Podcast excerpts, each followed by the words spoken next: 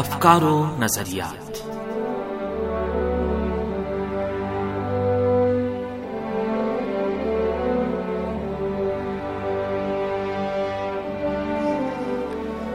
عزیز سامن پروگرام افکار و نظریات کے ساتھ حاضر خدمت ہیں تاہا شمیم کا سلام قبول فرمائیں۔ ہم امید کرتے ہیں کہ یہ پروگرام بھی آپ کو پسند آئے گا۔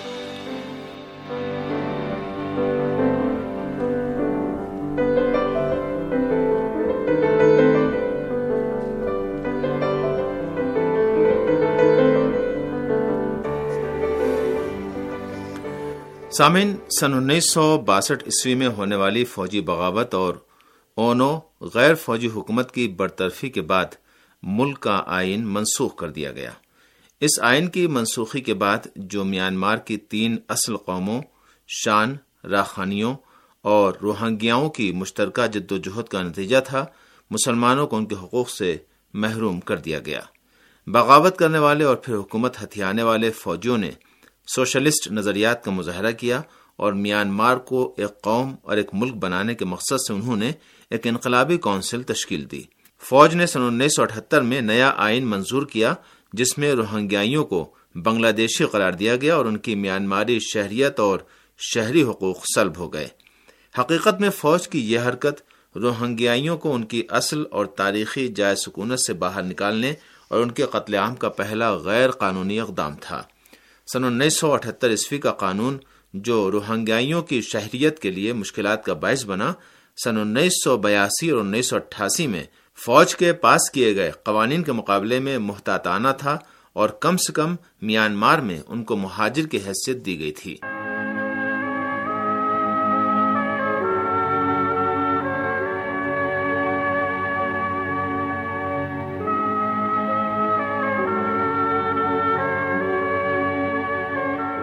انیس سو بیاسی کے قانون نے روہنگیائیوں کے تمام حقوق سلب کر لیے۔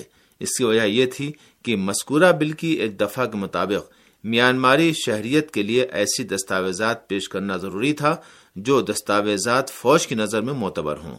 لوگوں کو یہ ثابت کرنا ضروری تھا کہ وہ سن اٹھارہ سو چوبیس عیسوی سے پہلے سے میانمار کے ساکن ہیں یعنی میانمار پر برطانیہ کا تسلط ہونے سے پہلے سے۔ لیکن حقیقت یہ ہے کہ اول یہ کہ روہنگیائی مسلمان پاس ہونے والے قانون کو ٹھیک طرح سے سمجھ نہیں پائے۔ ان میں سے اکثر اپنے آبا اجداد کے دیہاتوں میں رہتے تھے اور ان کو یقین نہیں تھا کہ فوجی حکومت اس قانون کے مطابق ان کی شہریت پر سوالیہ نشان لگا سکتی ہے اور ان کو ہندوستانی مہاجرین کے صف میں کھڑا کر سکتی ہے۔ دوم یہ کہ اگر مسئلے کی اہمیت کو سمجھ بھی لیا تو فوج کو مطلوب ایسی دستاویزات پیش کرنے سے قاصر تھے جن سے یہ ثابت ہوتا ہو کہ وہ سن اٹھارہ سو چوبیس کے پہلے سے میانمار میں رہ رہے ہیں۔ ان کی نظر میں صرف ایک دستاویز ہی کافی تھی کہ وہ صدیوں سے نسل در نسل انہی دیہاتوں میں رہتے آئے ہیں، لیکن فوج نے اس کو قبول نہیں کیا۔ روہنگیائیوں اور حکمراں فوجی افسروں کے نظریات میں فرق یہ تھا کہ انقلابی کونسل کے منظور شدہ قانون کے مطابق جو بھی مطلوبہ دستاویز پیش نہیں کر سکا، وہ بنگلہ دیشی مہاجر یعنی غیر ملکی قرار پایا۔ البتہ سن اٹھارہ سو اٹھائیس میں میانمار اور اراکان میں برطانیہ کی سامراجی طاقت کے پیر جمانے کے بعد بہت سے مہاجر ہندوستان سے میانمار چلے گئے تھے، جن میں کچھ لوگ روہنگیائیوں کے رشتے دار تھے یا کم سے کم ان کی زبان و ثقافت روہنگیائی تھی۔ اسی بہانے کی بنیاد پر تمام روہنگیائیوں کو بنگلہ دیشی قرار دے دیا گیا اور ان کی شہریت سلب کر دی گئی۔ اس سے بھی اہم بات یہ کہ فوجی حکومت روہنگیا مسلمانوں کی میانماری شہریت کی دستاویزات ضبط کرنے کا فیصلہ تھا۔ سن انیس سو اڑتالیس میں ہونے والی مردم شماری میں، جو کہ میانمار کی آزادی کے بعد اور گزشتہ حکومت کے دوران انجام پائی تھی، روہنگیائیوں کو میانمار کی قوم کی حیثیت سے روہنگیا نام کو استعمال کر سکتے ہیں، لیکن فوج نے روہنگیائیوں کی شہریت کو منسوخ اور غیر فوجی حکومت کے دور میں ان کو دی گئی دستاویزات کو ضبط کرنا شروع کر دیا۔ نیز اس کے لیے انہوں نے تشدد سے بھی کام لیا۔ اب روہنگیائیوں کے پاس کوئی شناختی یا آئی کارڈ نہیں تھا، جس سے ثابت ہوتا کہ وہ میانماری قوم کا ہی حصہ ہیں۔ یہ اقدام اس وقت سے ٹھیک نو مہینے پہلے رونما ہوا، جب فوج بظاہر فوجی حکومت کو غیر فوجی حکومت میں تبدیل، نیز انتخابات کے طریقوں کو بھی تبدیل کرنا چاہتے تھے، لہٰذا انہوں نے روہنگیائیوں کو حق رائے دہی سے بھی محروم کر دیا۔ البتہ اس دور میں فوجی جنرل اکیلے نہیں تھے، بلکہ انہوں نے پروپیگنڈا کر کے فوجی حکومت میں شریک بہت سے بدھسٹوں اور راہبوں کو، جو پہلے سے ہی روہنگیا مسلمانوں سے دشمنی اور تعصب رکھتے تھے، اپنے ساتھ ملا لیا تھا۔ سب سے بڑھ کر یہ کہ ریاست اراکان میں بتدریج اقلیت سے اکثریت میں تبدیل ہونے والی راخائن قوم کو بھی اپنے ساتھ ملا لیا۔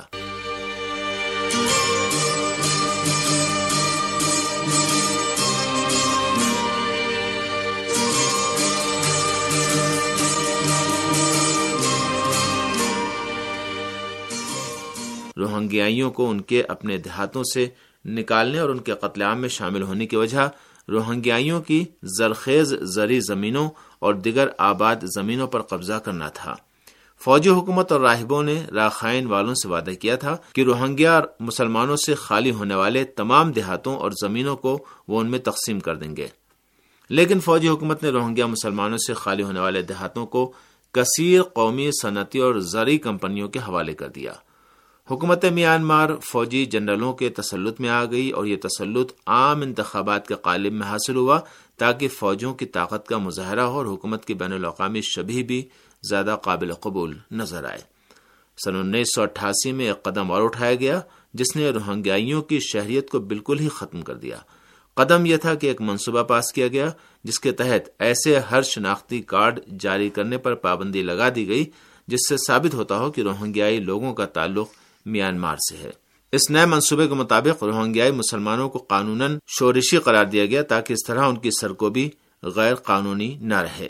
در حقیقت یہ کہا جا سکتا ہے کہ سن انیس سو باسٹھ عیسوی میں بغاوت کے بعد فوج نے اقتدار اپنے ہاتھ میں لے لیا اور جب فوج نے بین الاقوامی دباؤ کے تحت نمائشی انتخابات کرائے اور ایک کٹ پتلی فوجی حکومت قائم ہوئی، تو میانماری شہری ہونے کے باوجود روہنگیائیوں کو ملنے والے تمام شہری حقوق سلب کر لیے گئے۔ البتہ اس حرکت میں فوجی جنرل اکیلے نہیں تھے، بلکہ مظلوم مسلمانوں کے خلاف اس مضموم حرکت میں بعض سیاستداں، بدھسٹ، عام فوجی اہلکار اور راہبوں پر مشتمل ایک اتحاد نے بھی اپنا بھرپور کردار ادا کیا۔ اس اتحاد کے نتیجے میں روہنگیائیوں کو زبردستی ان کے گھروں سے نکالنے، ان کا قتل عام کرنے، ان کے گھروں اور مال و اسباب کو جلانے، گھر کے مردوں اور شوہروں کے سامنے ان کی بیویوں، عورتوں اور نوجوان لڑکیوں کی آبروریزی کا عمل بہت آسان ہو گیا۔ حملہ جس گاؤں میں بھی گئے، انتہائی ظلم و بربریت کا مظاہرہ کیا۔ ان حالات میں ایک لاکھ روہنگیائی مجبوراً اپنے دیہاتوں سے نکلے اور غیر محفوظ اور دست ساز کشتیوں کے ذریعے دریا کو پار کر کے بنگلہ دیش پہنچے۔ روہنگیائی مسلمانوں نے بنگلہ دیش پہنچ کر پناہ گزین کیمپوں میں پناہ لی۔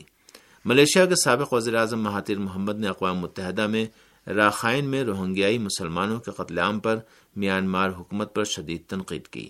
مہاتیر محمد نے کہا تھا کہ میں دیگر ممالک کے داخلی امور میں مداخلت کا حامی نہیں ہوں، لیکن کیا دنیا کی نظر اس قتل عام پر ہے اور کیا دنیا اس سلسلے میں کچھ کر رہی ہے؟ ٹھیک ہے کہ ممالک آزاد ہیں، لیکن کیا اس کا مطلب یہ ہے کہ وہ اپنے ملک کے لوگوں کو قتل کرنے کا حق رکھتے ہیں کیونکہ وہ آزاد ہیں؟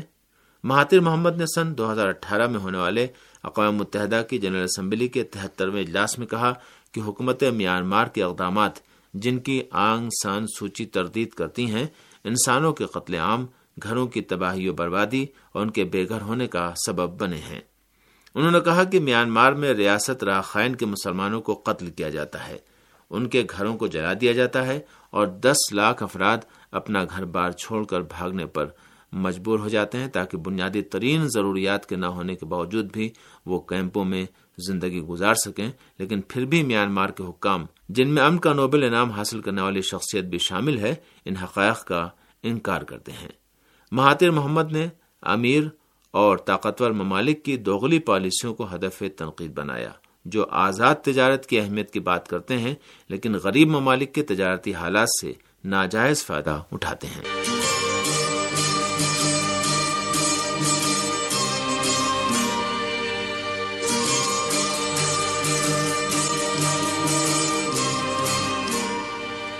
سامعین اسی کے ساتھ اس پروگرام کا وقت یہیں پر اپنے اختتام کو پہنچا۔ اگلے پروگرام تک کے لیے ہمیں اجازت دیجیے خدا حافظ۔